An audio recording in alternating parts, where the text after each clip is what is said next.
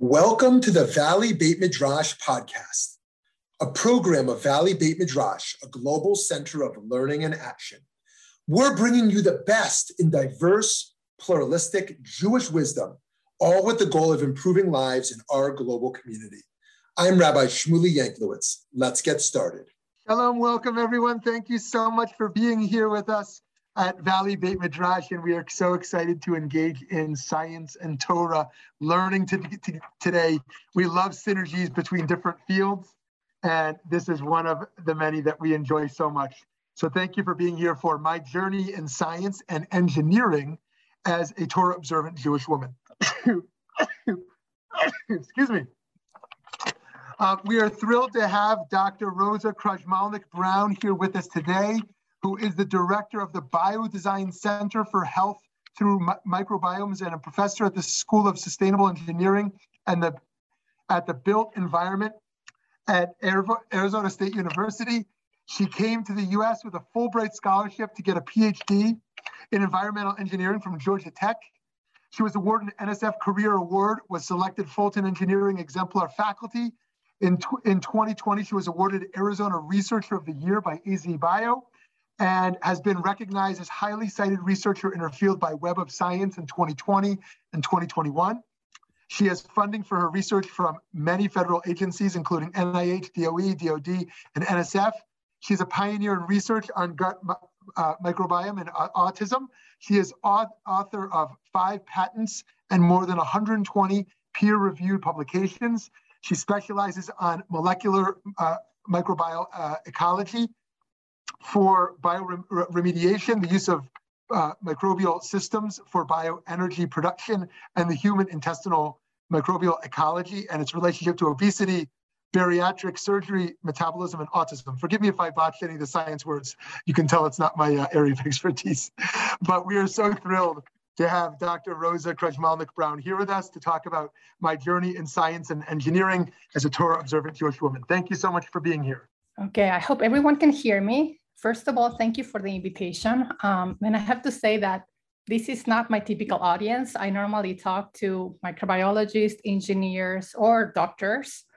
Um, and when Pam reached out to me and asked me if I could give a talk, I said, what do you want to talk about? And she said, science and um, Torah. And I thought, well, I don't know that I have the credentials to talk about the Torah part, even though I do know a lot about Torah and about observance, but I don't know that I have those credentials.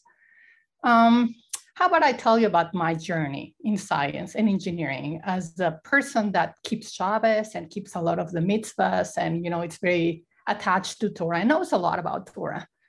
And she said, that would be great. So um, I'm going to tell you about that today, and I hope that um, this inspires some people. So when I talk about my journey as a female and as a mom and as a Torah observant Jewish woman, um, I hope I get to inspire others um, to show that none of this have been things that have limited me, but in the other way, they have inspired me and helped me be a better scientist, be a better mentor, be a better professor. So that's part of the message that I want to give you.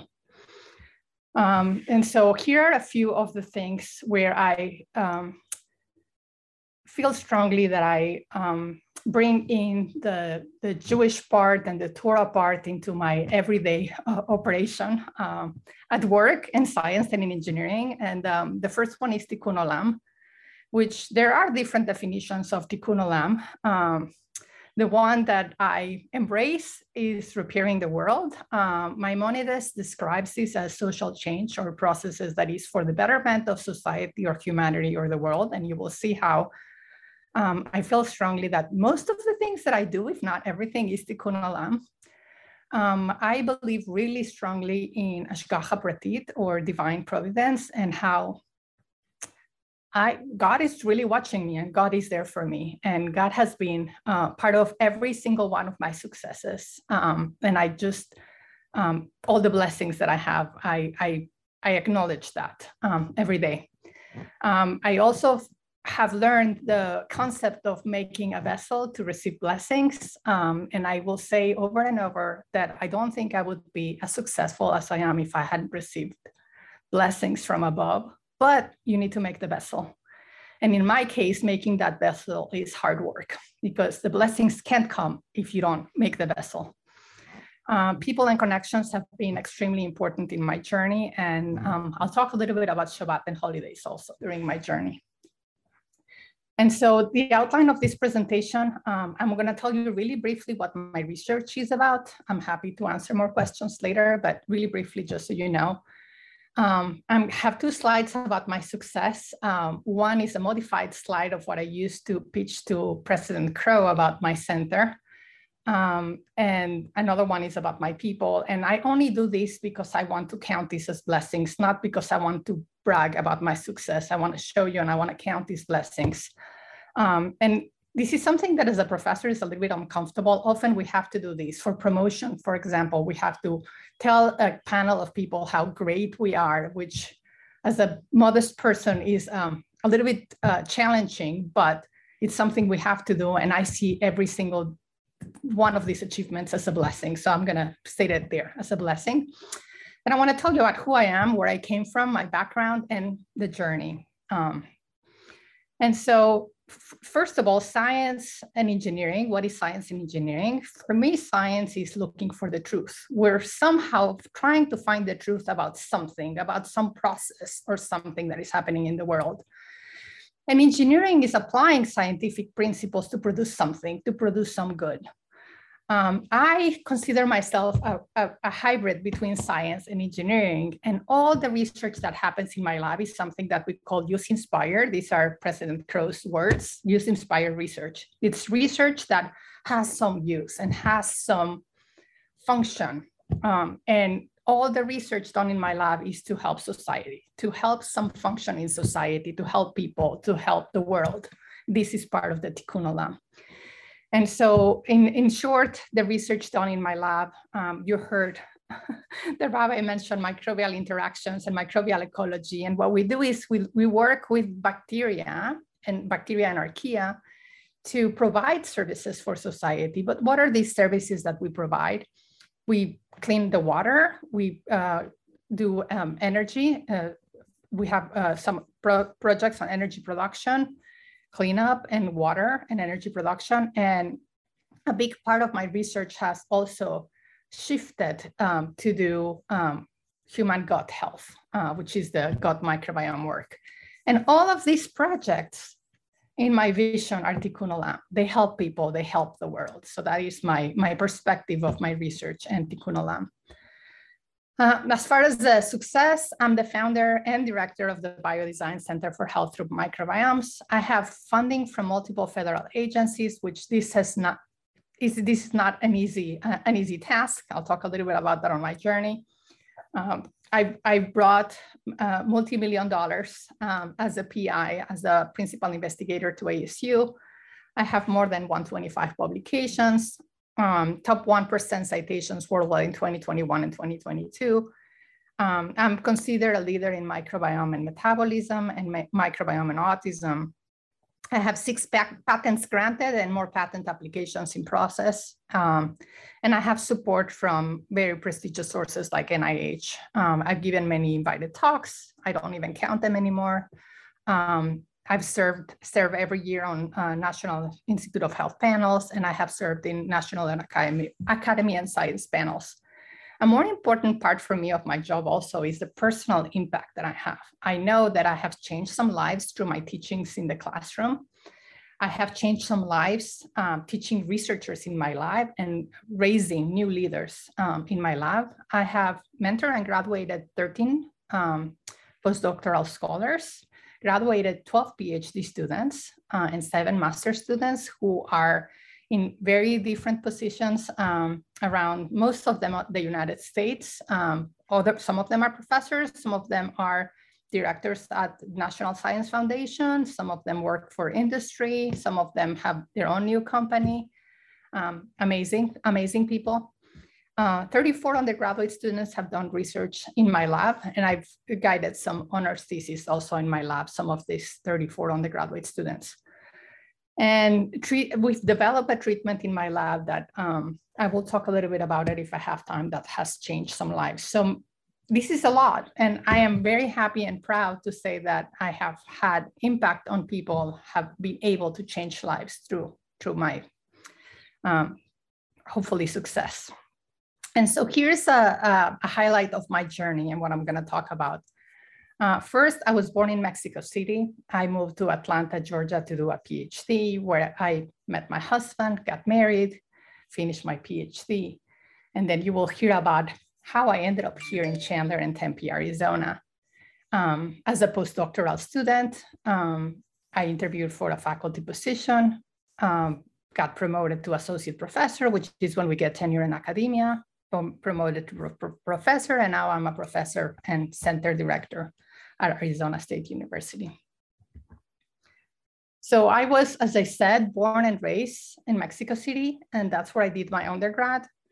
Um, I was born in Mexico City, and a little bit about my background, my great-grandparents emigrated to Mexico from Russia and Ukraine. Uh, my great-grandfather, Krajmalnik, was one of the founders of a modern Orthodox school in Mexico City, um, Yafne. And my great-grandfather on the Brown side was an actor that used to act Shakespeare in Yiddish. So he was, um, for those of you who understand the, the story of Yiddish, he, Yiddish was very strong in culture. He was like part of the Bundistic movement. My parents, uh, my dad um, got a degree in business, and he was always involved in some business. Um, and my mom is a professor. So my mom was always an inspiration for me um, because she was the one in the intellectual tract of being a professor. Um, I went to high school in a Jewish um, high school, a Jewish day school. The name of the, the school is Yiddish Shule in Mexico, the, the Yiddish school in Mexico. It's one of the top high uh, Uh, high schools in Mexico City, even among any other private non-Jewish um, Mexico City high schools. That's what it was when I graduated from that, that high school. I don't know anymore. Uh, during uh, high school, um, I decided that I wanted to do something related to organic chemistry. And part of this had to do with my one of our teachers, which are normally inspiration, which was Rebecca Rochman. She's the best teacher I've ever had. And I've been through many teachers as I did undergrad and master's and PhD. She's still the best. And um, she was always the best and an inspiration. So she taught us math and organic chemistry. And the organic chemistry she taught us in high school, I will say, was the organic chemistry that I learned in college at my maybe third level of organic chemistry. When I got to the third class of organic chemistry, I was learning what she had taught us in high school. She was amazing. I was very involved in Bnei Akiva, which I think also developed part of my personality and my leadership skills. Bnei Akiva is a modern Orthodox youth organization. And I also competed in a Chidon HaTanach, which is a competition for um, uh, the Tanakh, which is the Torah, Nevi'im, and, and Ktuvim. Um, I did that um, in high school. And when I was in high school, my parents were very traditional, but they were not... Um, They were they didn't keep a kosher home, and they were not keeping Shabbos. And so I started this journey when I was in high school, part of it because of my school and because of Bnei Akiva. Um, the first job that I had was tutoring. I tutored chemistry and math.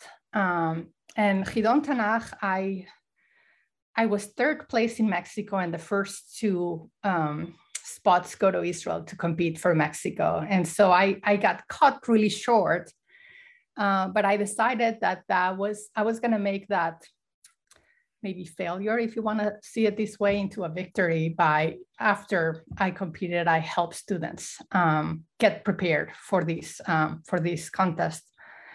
And the first student that I study with um, actually did amazing in Israel. In Israel, they have two competitions, one for everyone, which is on Yom Ha'atzmaut, where normally the Israeli kids win. And because of that, they also have another one that it's Chidon HaTfutsot. It's just for the diaspora without the Israelis. Well, my first student that I trained was first place in the diaspora Chidon. Yay! We were so happy about it. And the second student that I trained slash um, um, uh, coached did not win the Chidon HaTfutsot, but he climbed over one of the Israelis in the in the real in the real um, competition. So I was happy that we were able to turn around the the maybe little failure into successes through other people, through my students, and that was a lot of satisfaction as a student. Then I went to uh, undergrad in Mexico at uh, U A M, or the Universidad Autónoma Metropolitana, and I started um, studying uh, food engineering. And the food engineering is part of the biotechnology department, and the other degree that they offer in that biotechnology department is industrial biochemical engineering.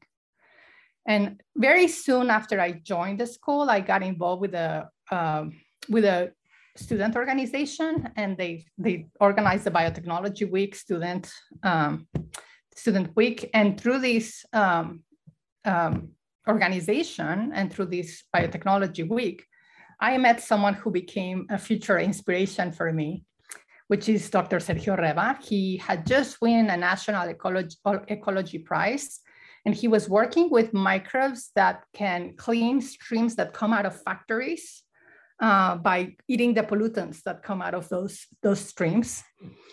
Um, I met him through the Biotechnology Week.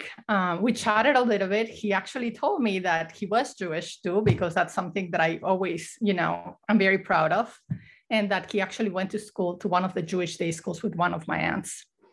Because as, heard as, he, as soon as he heard my last name, he recognized the last name, and that's how we started with the Jewish geography connection. Um, he was never my professor. There was a class that he taught every year, and the year that I was supposed to take that class, he took, um, um, he rested from teaching the class, and someone else taught me that class. Um, but he was always in touch with me, always an inspiration, and he helped me a lot with ideas for my PhD and helped with the, the ideas of my Fulbright scholarship. And he'll come back later in the, and also he was an inspiration for me to switch. I switched to industrial biochemical engineering instead of food engineering, which is what my degree is on. Um, after I finished my, um, my undergrad, I, I actually worked for a year, but I didn't put this in my journey. Um, uh, what matters here is that I moved to Atlanta, Georgia, which is where I got my master's and my PhD at Georgia Tech. And I also met my husband, got married, and had a first baby, all of that during my PhD journey. So the first thing that I can say about God watching over me and my uh, divine providence was that um, my husband was in Atlanta. He had just finished his undergrad at Georgia Tech also. And um, he's not from Atlanta, he's from Texas, but he was there. And um, thank God for putting him on my path. Um, I met him, and he's been the biggest blessing in my life and in my career. And this is one of the things that when I talk to women about being successful in their career, having a good partner is critical, critical, because we always need that support. So he's been a support and a cheerleader and has helped a lot at home with the kids and in anything, um, anything needed. So I, I am, I am blessed um, with a good husband. Then um, on my PhD pro project, um, I had a loose a loose project. And one day I came up with an idea of something that I thought was going to be really useful based on a lot of things that my PhD advisor used to tell us. And, and was that there was this process where the very last step of the process is really critical for bioremediation. And so if we could identify the gene that encodes for that enzyme of, enzyme of that last, last step, you could use that gene as a biomarker and use it for bioremediation. And so I came to his office one day with the whole idea of how I was going to proceed to identify this gene. And this is what he told me. He said, a postdoc in Stanford is doing this already. He's looking for that gene that you're looking for. And you know what? He most likely will find it before you, because A, he started before you, and B, you're a PhD student, he's a postdoc. And, you know, he's probably going to find it before you. But I really thought that that was a great idea. And honestly, I didn't have any other great idea. So I thought that I would pursue and continue forward. And I worked very hard, um, as many PhD students do. That's part of the job. That's part of the description. Created my vessel to receive my blessings. I found a gene that seemed to be what we were looking for. Um, I, I proved through some experiments that this was the gene that was transcribed when we had the activity that we needed. So I proved that this was a gene that actually encoded for this enzyme that we were looking for. And um, you must be thinking, what happened to the Stanford group? Well, here's another place where I think that God is watching over me, and I had huge Hashgacha Pratit here. We all thought that there was a single gene, that if I looked for this gene on some bacteria that were the brother of the, of the bacteria that the Stanford group was looking for, we would all find the same gene, and that would be the biomarker that we were looking for. Well, there was not a single gene. So the gene that I found was slightly different than the gene that they found on Stanford, which, by the way, they did find it before me. My advisor was right. They found it a few months before me. Um, and even though they found it before me, there's two important things. One is that because it wasn't the same, I still had the opportunity to publish it. And the second thing is that they took so long to publish their, resort, their results that our results were published in the same journal, just a month apart.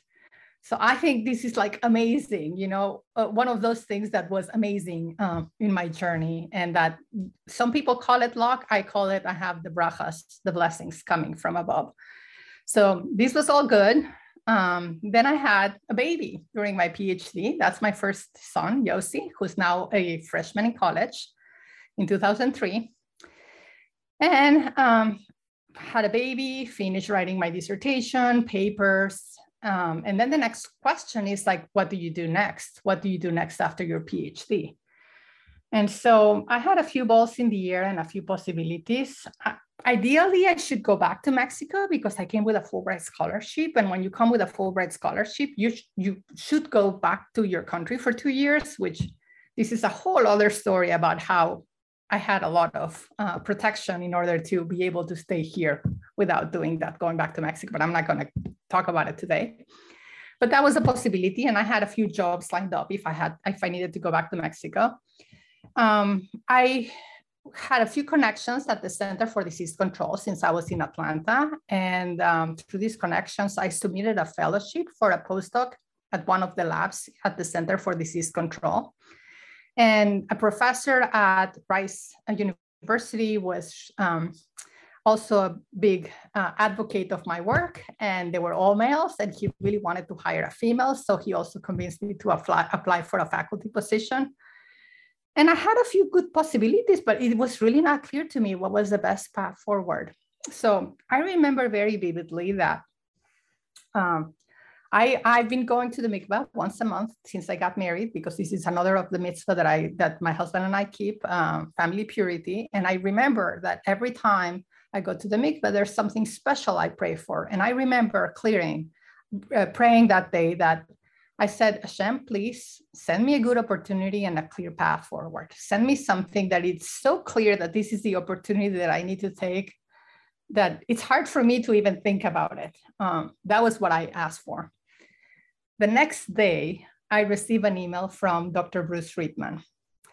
Doctor Bruce Rittmann is an amazing um, scientist, researcher in environmental biotechnology, who had just been hired to come start a center here at Arizona State University, the now Swedish Center for Environmental Biotechnology.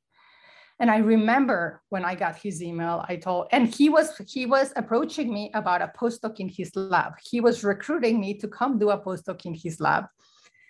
I remember telling my husband, the only person that I can think about that would have been a better opportunity for me is Perry McCarty. He is Bruce's PhD advisor, and he's retired. So there's no one that I can think that I could do a better postdoc with than Bruce Rittmann. Fast forward, just so you know how amazing this person is, and he's been amazing as a mentor, as everything. two thousand eighteen, Bruce Rittmann got Stockholm Water Prize, which is like getting a, a, a Nobel Prize in water treatment. This is the person that brought me to Arizona, and that has been my mentor. This is the reason why we moved to Arizona, initially to be a postdoc in his lab. Um, and I can only say big blessing, and has been a great opportunity from beginning to end. We still run some projects together. Um, okay, postdoctoral position. I told you that I came as a postdoc, and if any of you knows anything about um, about um, how things work in academia. Um, normally this is temporary, like you go do a postdoc, you finish your postdoc, and then you find a faculty position somewhere else, not where you did your postdoc. So that's what was in my mind when we moved here. This is the Biodesign Institute, which is where I did my postdoc. And right now my office is right here um, in the same institute, but in the other side of the institute. And when we moved here, it was a provisional move, or that's what we thought, um, transitional move. And um, someone told us about Chabad Center in, um, in Chandler.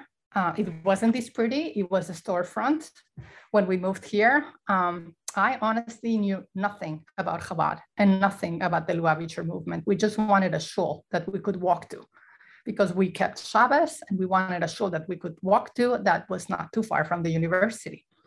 So we moved to Chandler in two thousand five with this possible transitional move. Um, I actually learned a lot about the Lubavitcher movement, which I had no clue about. Um, some lessons from this movement have really inspired me. Um, my husband and I got great support and have learned a lot from Rabbi Sterni Deutsch and his wife, Sterni.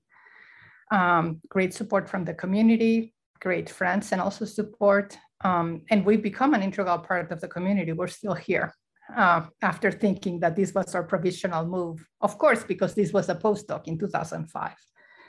And I have to say also that I was honored in two thousand seventeen by the Women's Circle for my research accomplishments. And the reason I'm putting this in here is because when I was honored by this uh, group of women in the synagogue, that created a big flip in the way I perceive things with, with the shul, with the synagogue, because I always thought that the model, especially for um, very, very observant people, was that you're only valued if you're a mom and you're at home and you're doing all the mom things. And when I was honored, I wasn't honored for making kiddushes or for doing things with the preschool or for any of the small things that I do, some of those in the shul, but for my work and for some of the accomplishments in my work. And that that was really, really nice to see, that that was appreciated and, and that um, was uh, something to be honored about. Okay, so I interviewed for a tenure track position when I was six months pregnant. So I came as a postdoc, and the second year of my postdoc, Doctor Bruce Rittmann called me to his office and he said, there's two positions open for a tenure track. Uh, faculty, would you interview for one? He loved what I was doing with his students and he didn't want me to leave. He wanted me to stay and continue being his collaborator. That's me as a postdoc. And I write in here that I interviewed six months pregnant. This is very important because I was obviously pregnant. This was my second child. And I was interviewing um, in a department where they, they were all males. And, um, and I got the job. So that's great. And I like to say it because it speaks highly of my colleagues also. I think that's, that's pretty important. And so I worked really hard again as a postdoc, created more of my vessels. And at the end of my postdoc, I was a, uh, Bruce actually was approached, approached by a gastroenterologist at the Mayo Clinic, who is John DiBaise. And thanks to him, we started our first gut microbiome project. It came to me, you know, in a silver platter. I didn't have to look for it because this gastroenterologist was looking for me and was just looking for the methods that I had to be able to help him. And um, we got a small grant together from Mayo A S U, and this started my journey, my journey into the gut microbiome world, which has been one of my many more success stories that came from this. So then I had a baby in my transition between postdoc and um, and faculty position. Um, Rina uh, was born in March of two thousand seven, and my faculty position started in August of two thousand seven. And so very happy with my baby, but of course that brings some challenges when you start an assistant professor position uh, with little kids. I mean, it, I'm, I'm not gonna hide it, it's challenging. And so the requirements for an assistant professor are, you need to teach good, you need to have good evaluations, you need to do service, which when you are a female or a minority, you get more of this service because you're a, a, a female or a minority. And you need to bring in funding. Federal funding is very important and not easy to get. And so this journey with a toddler and an infant was not an easy one. Um, that's an understatement. It was, it was, it was really a hard journey, but again, worked really hard, created my vessel. My first three years, I had no success bringing my own federal funding grants. I had some grants with Bruce because he would submit the grants and I would help him and we would collaborate, but you need to show that you can do it also by yourself. Um, so on my first, you get reviewed after three years. So on my first three year review, Uh, I said, okay, you're doing well, but you really need to do something to prove us that, that you can do it by yourself. Um, and um, one of the things that was requested from me was to get an N S F Career Award, which is not an easy task. It's something that only ten percent of assistant professors get, and it's very prestigious. Um, but, you know, A S U still trusted in me, and I had great mentors. I had Bruce, and I had another mentor that I didn't mention on my presentation, Paul Westerhoff, who has always been a cheerleader and a mentor. Um, you know, helped me, push me on different directions to do things that I wouldn't do otherwise. And the summer of two thousand ten, I dedicated most of the summer to writing this career proposal grant that was very important. And at the end of the summer, as soon as I submitted my proposal, I remember somehow I was in some class where Sterni Deutsch told us that you're allowed to make deals with God. You're allowed to tell God, hey, if I do so and so, would you do this for me? You're allowed to do that. And I said, okay, God. At the time, I used to wear pants, which this is really normal in modern Orthodox communities in Mexico or around the world. Um, and I used to say like, oh, I love my pants. I'm never going to stop wearing pants. But I said, God, if you grant me this one, I'm going to stop wearing pants and I'll be all skirts from now on. So God listened to me probably. And at the end of two thousand ten, I got an email from the N S F uh, engineering director telling me that my career proposal was going to be funded. So got rid of all my pants, went shopping. You don't see me wearing pants other than for exercise since then, since two thousand ten. And at the same time, I also got a very prestigious grant from N I H, which is um, an R O one uh, grant. Um, this is the fruit of my collaboration with John DiBaise, who I mentioned before, and Bruce Rittmann is also uh, part of this. So at this point, I had secure tenure because these two very strong awards were it. You know, it was a home run that year. Um, so I got here my career award and my N I H award in two thousand eleven, and um, and and and and that was super important. But another thing that I had mentioned is that throughout my journey, I always kept Shabbos and I always kept every Yom Tov. Um, they have been a huge blessing for my family. They actually have helped a lot for work balance. Um, That's, that's, that's the day that I unwind. That's the day that I play with my kids. That's the day that I'm with my family. There's no computers. There's no telephones. Um, and I, I, I, um, I, that was never something to negotiate or to compromise. It was something that I think has helped and has helped a lot in the journey. Um, all my researchers and my collaborators know that I'm not available. I'm not available Friday after sundown. Um, don't send me emails. Well, you can send me emails, but I won't read them till after. Don't call me because I won't take your phone call because my phone is actually off. Um, and same with the Jewish holidays, with the Yom Tovs. And so I also had the amazing fortune to meet Jim Adams, who leads the autism uh, research, a big operation of autism research at Arizona State University, and always believed that there was some connection with the gut and with the microbes that live in the gut. Uh, he believed that, but he didn't have the methods and the tools to prove that. And so the match was amazing and has been ama amazing. And we've, we've had a great partnership um, that has helped um, him, some of our students, and many people, um, thank God. So Jim Adams was part of uh, the organization of an international symposium for autism a few years ago. It was autism and the microbiome. And I remember seeing it written on an email where he told the other person who was his, uh, who was the key organizer of the, of the conference, he said, if you want Rosie, it cannot be on Saturday. And this symposium was being planned for Friday, Saturday. And um, they decided to change it to do it Thursday and Friday. So so Rosie could be part of the symposium. So that's that was my first pretty proud moment of, you know, you can do it and it's helpful and it might be helping others. I had another um, symposium, an international symposium on host metabolism that was in Florida. They invited me as a speaker. And as soon as they invited me, I realized that the dates were on Pesach, on Passover.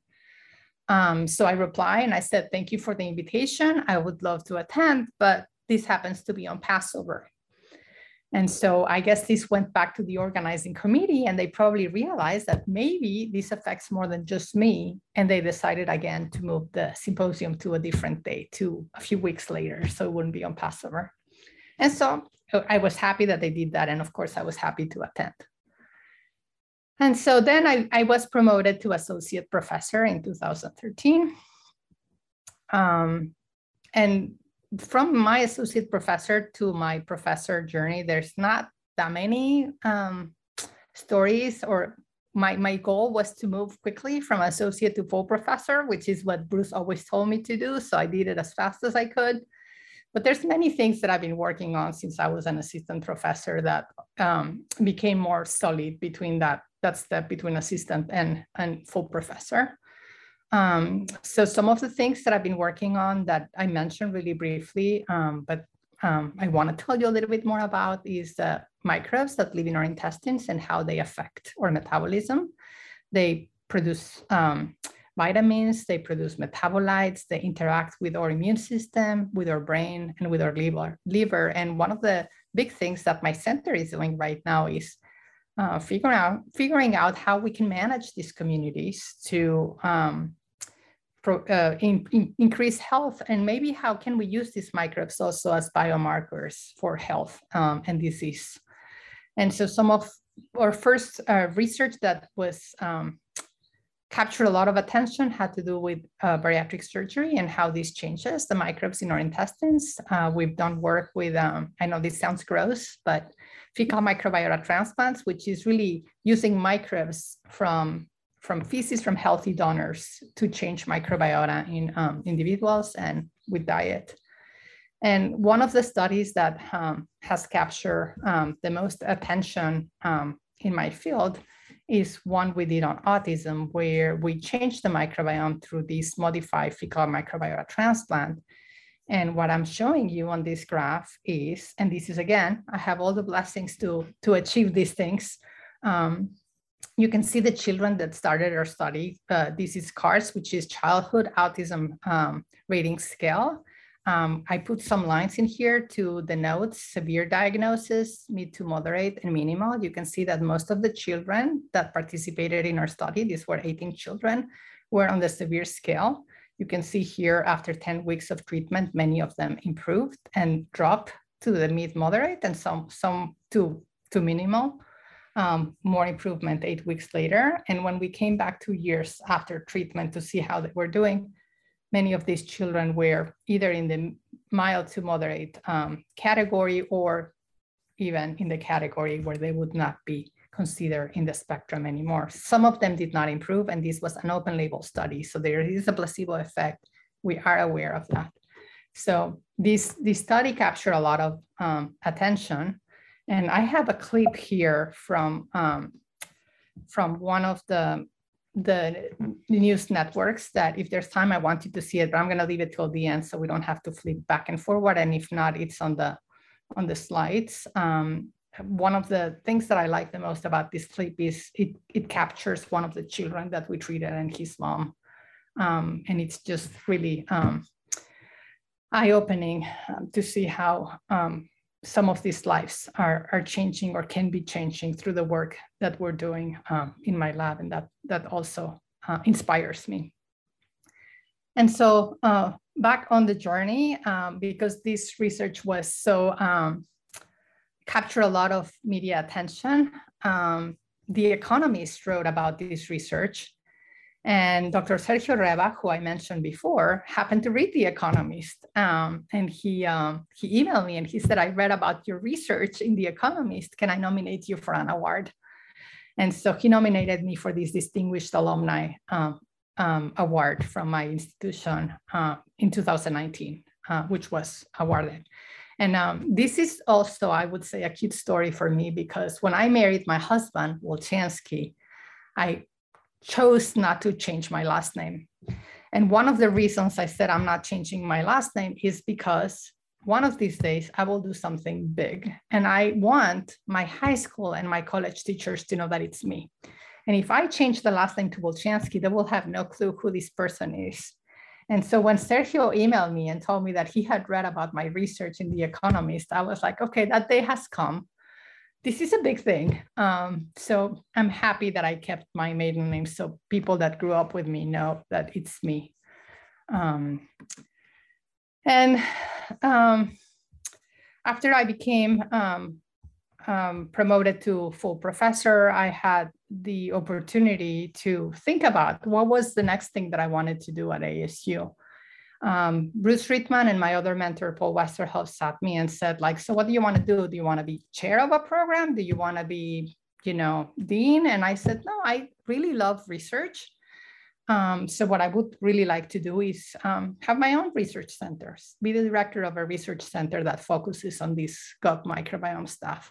They said, okay, why don't you write a proposal? Them and the director of the Biodesign Institute, Josh Laber, actually uh, approached me. Um, and we'll pitch it to the president, and maybe you can have your own center.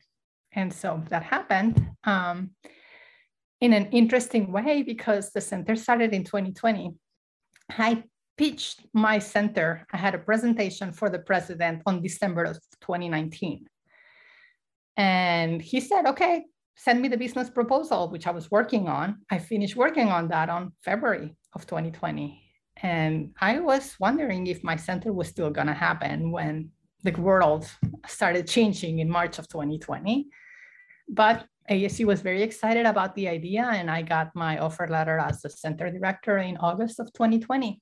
And um, I started my center, which I'm working on right now. And I'm, I'm pretty happy um, still being a professor and being the center director. And here I can show you my current families. This is my, my family. My Yossi baby, my Rina, my husband, me, and Theo, who we adopted during the pandemic. And here's my research group. And so with this, I hope um, that I show you a few points where I'm doing work, hopefully to fix the world or to help the world or to help people, um, constantly trying to make a vessel through hard work.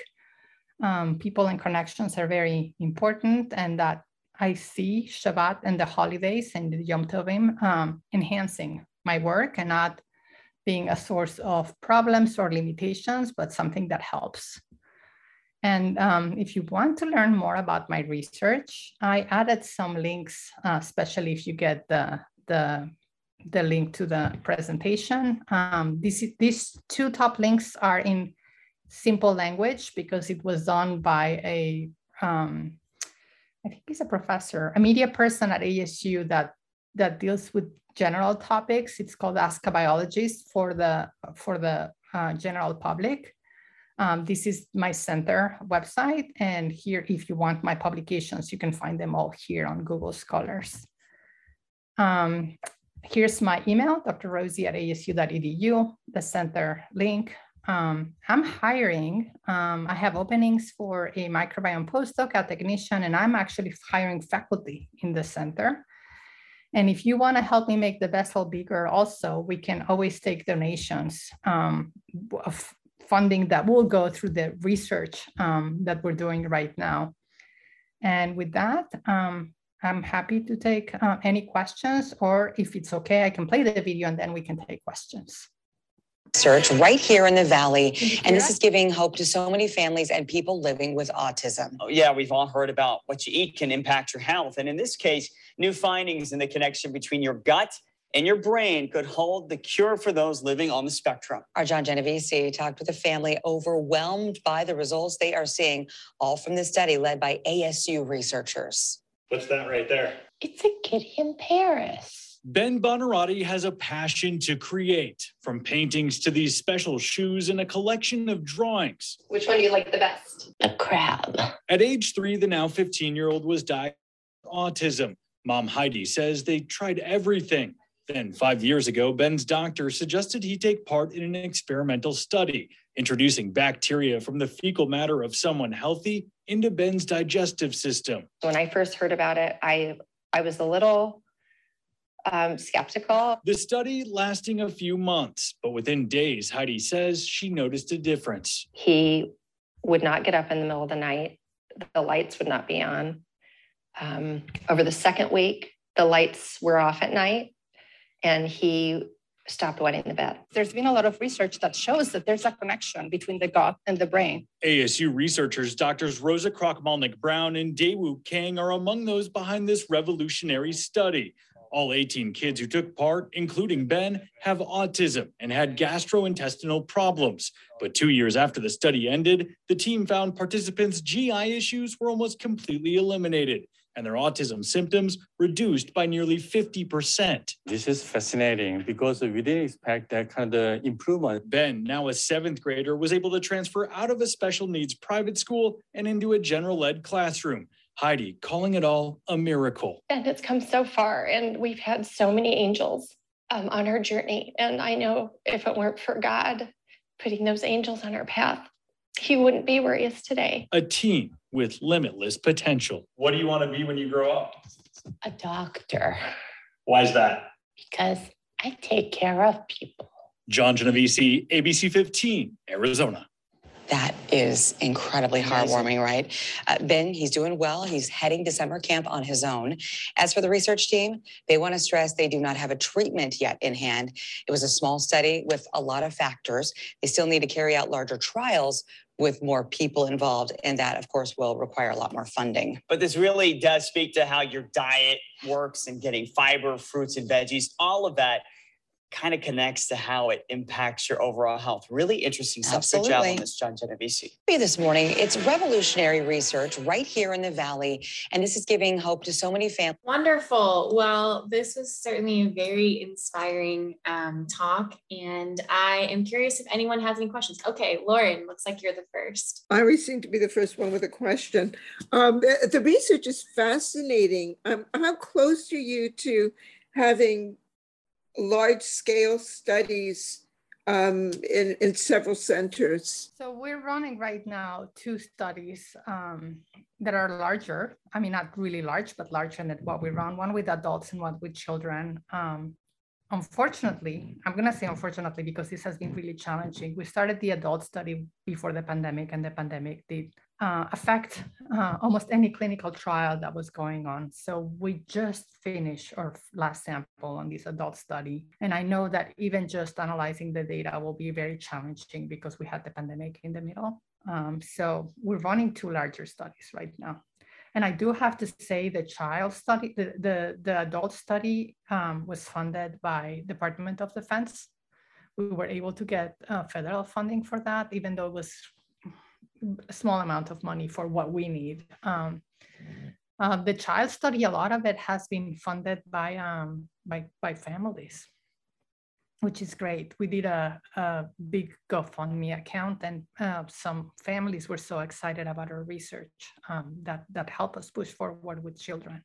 And so that's where we are right now. Um, we need to um, analyze the results of these two trials that we're running. My, my ideal and my goal would be to identify key microbes and key metabolites that are important, because if, I don't think it's one microbe, by the way, I think it's a team of microbes, but if we can identify microbes that are important, we can grow them in the lab. We don't have to rely on people. We can grow them in the lab in fermenters. Um, so that's that's our hope, you know, and I hope I'm here to, to, to be able to take it into action. Joan, it looks like your hand's up. Uh, yeah, I have one quick comment and then a quick question. Um, I really appreciate what you're doing on a personal note, because I have a lot of like inflammation in my joints, and my doctor changed my diet based on stool samples and all that. And it seems to be really helping, though I never thought that the pain in my joints had anything to do with my gut. So I really appreciate what you're doing. And on a personal level, I, I appreciate it. Um, but on a religious level, and I'm not as Torah observant as you are, I'm not as learned as you are, I'm wondering, does, I know a lot of modern Orthodox Jewish women who wear pants, and I'm wondering why you think God wouldn't want you to. I know. I mean, There, there's many levels and many things. People would also ask me, depending where you are, why I don't cover my hair all the time, which I do for shul, by the way. I, I never go into a shul without a hat or without, without a head covering. But on a daily basis, like now, I'm not wearing my hair, my a hat. So it's it's a it's a dress code. And so um, I I had that same kind of um, philosophy when that you're saying, what's the problem with wearing pants? Because The, if you go to the Torah, the ruling is that you're not supposed to wear men's, men's clothes, but you're not wearing men's clothes. You're going to the women's department and buying your pants in the women's department. There's many reasons why you can go back and forward. But, but the reality is that, you know, it's kind of, it, it's a little bit of a label.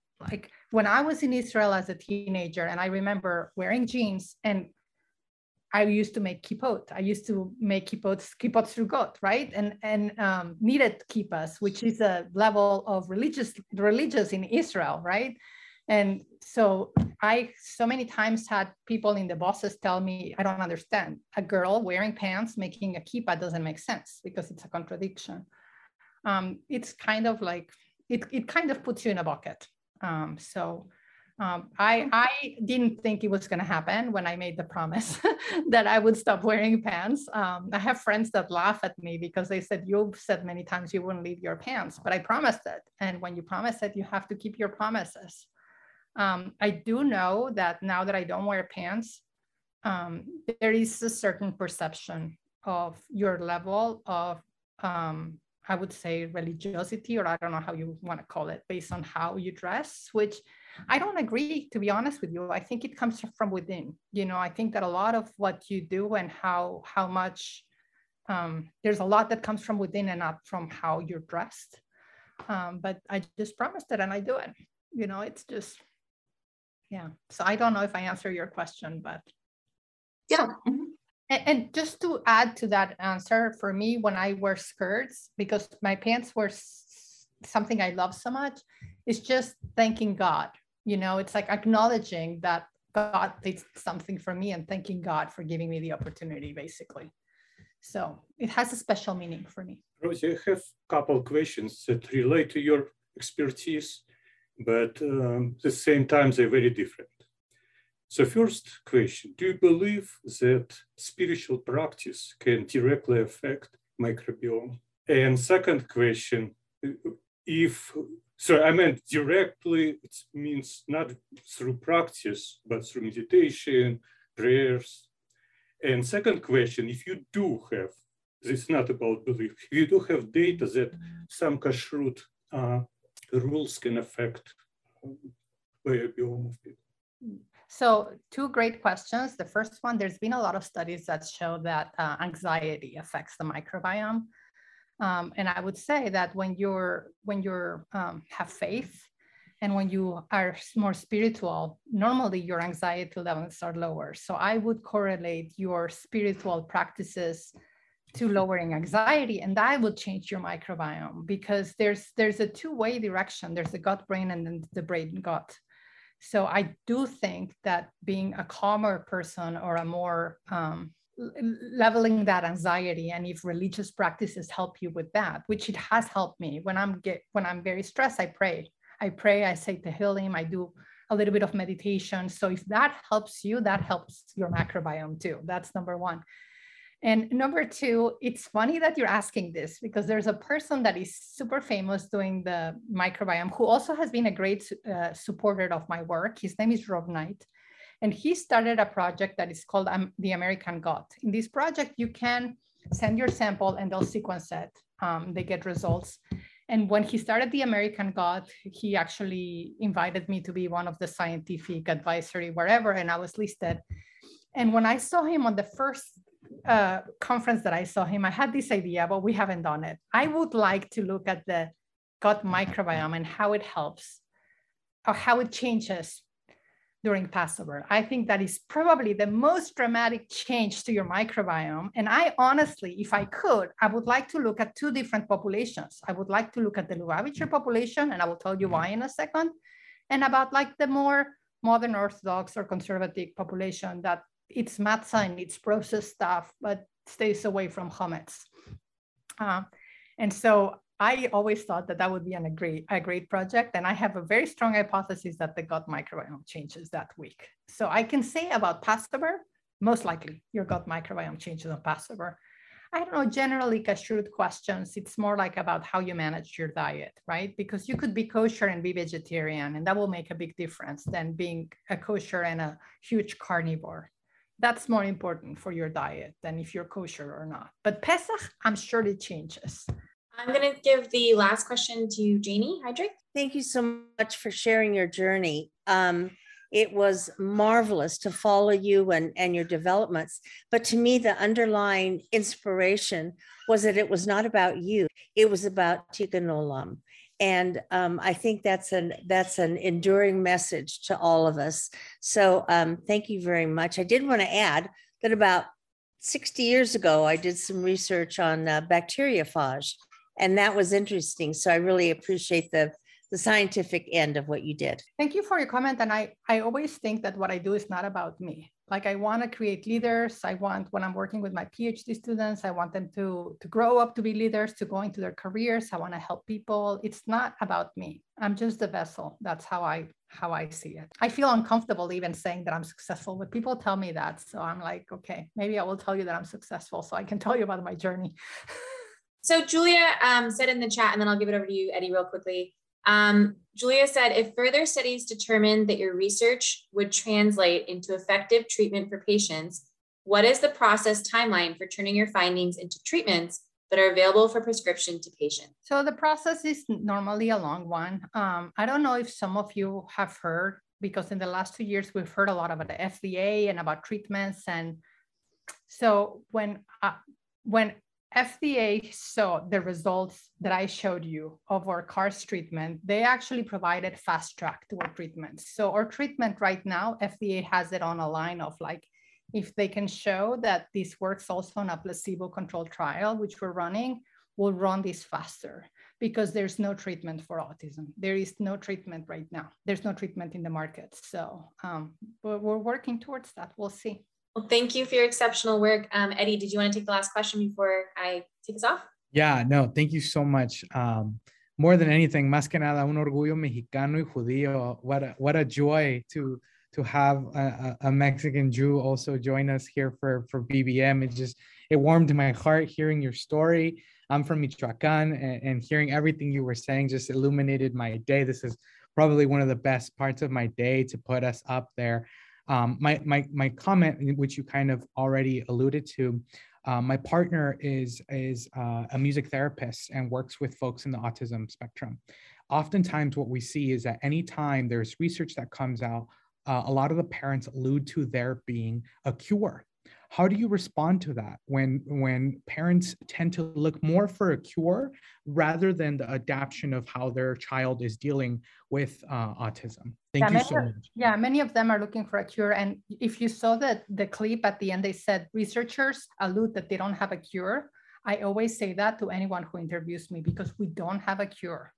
You know, I don't, there's this controversial part. I think we can alleviate symptoms. I don't know that we'll ever find really a cure, but we can deal with symptoms. That's what I normally tell parents. And when you can deal, like in our case, we dealt with a lot of that gastrointestinal symptoms and that helped their behavior. So sometimes that's what you need to do. You need to deal with, with the symptoms. And um, yeah, and it, if that enhances their behavior, that enhances the whole dynamics at home too. Well, thank you so much, Doctor Rosa Krajmalnik-Brown, for joining us today, for sharing your journey, um, how every aspect of your life is poured back into your career, um, your faith. And thank you for everyone else who's been here today. Um, we'd love to have you join us again this week. We have a program on Wednesday at ten a m and on Thursday as well. Um, you can always find all of us on Valley Beit Midrash dot com under upcoming events. Thank you, everyone, and have a wonderful day. Thanks for joining us for this episode of the Valley Beit Midrash podcast. Remember that you can join our email list at valley beit midrash dot org to stay up to date on new programs, learning opportunities, and more ways to stay connected. If you enjoyed learning with us today, support our work by making a donation at valley beit midrash dot org slash donate. Join us next time as we continue to work together to build a better world. Thanks for listening.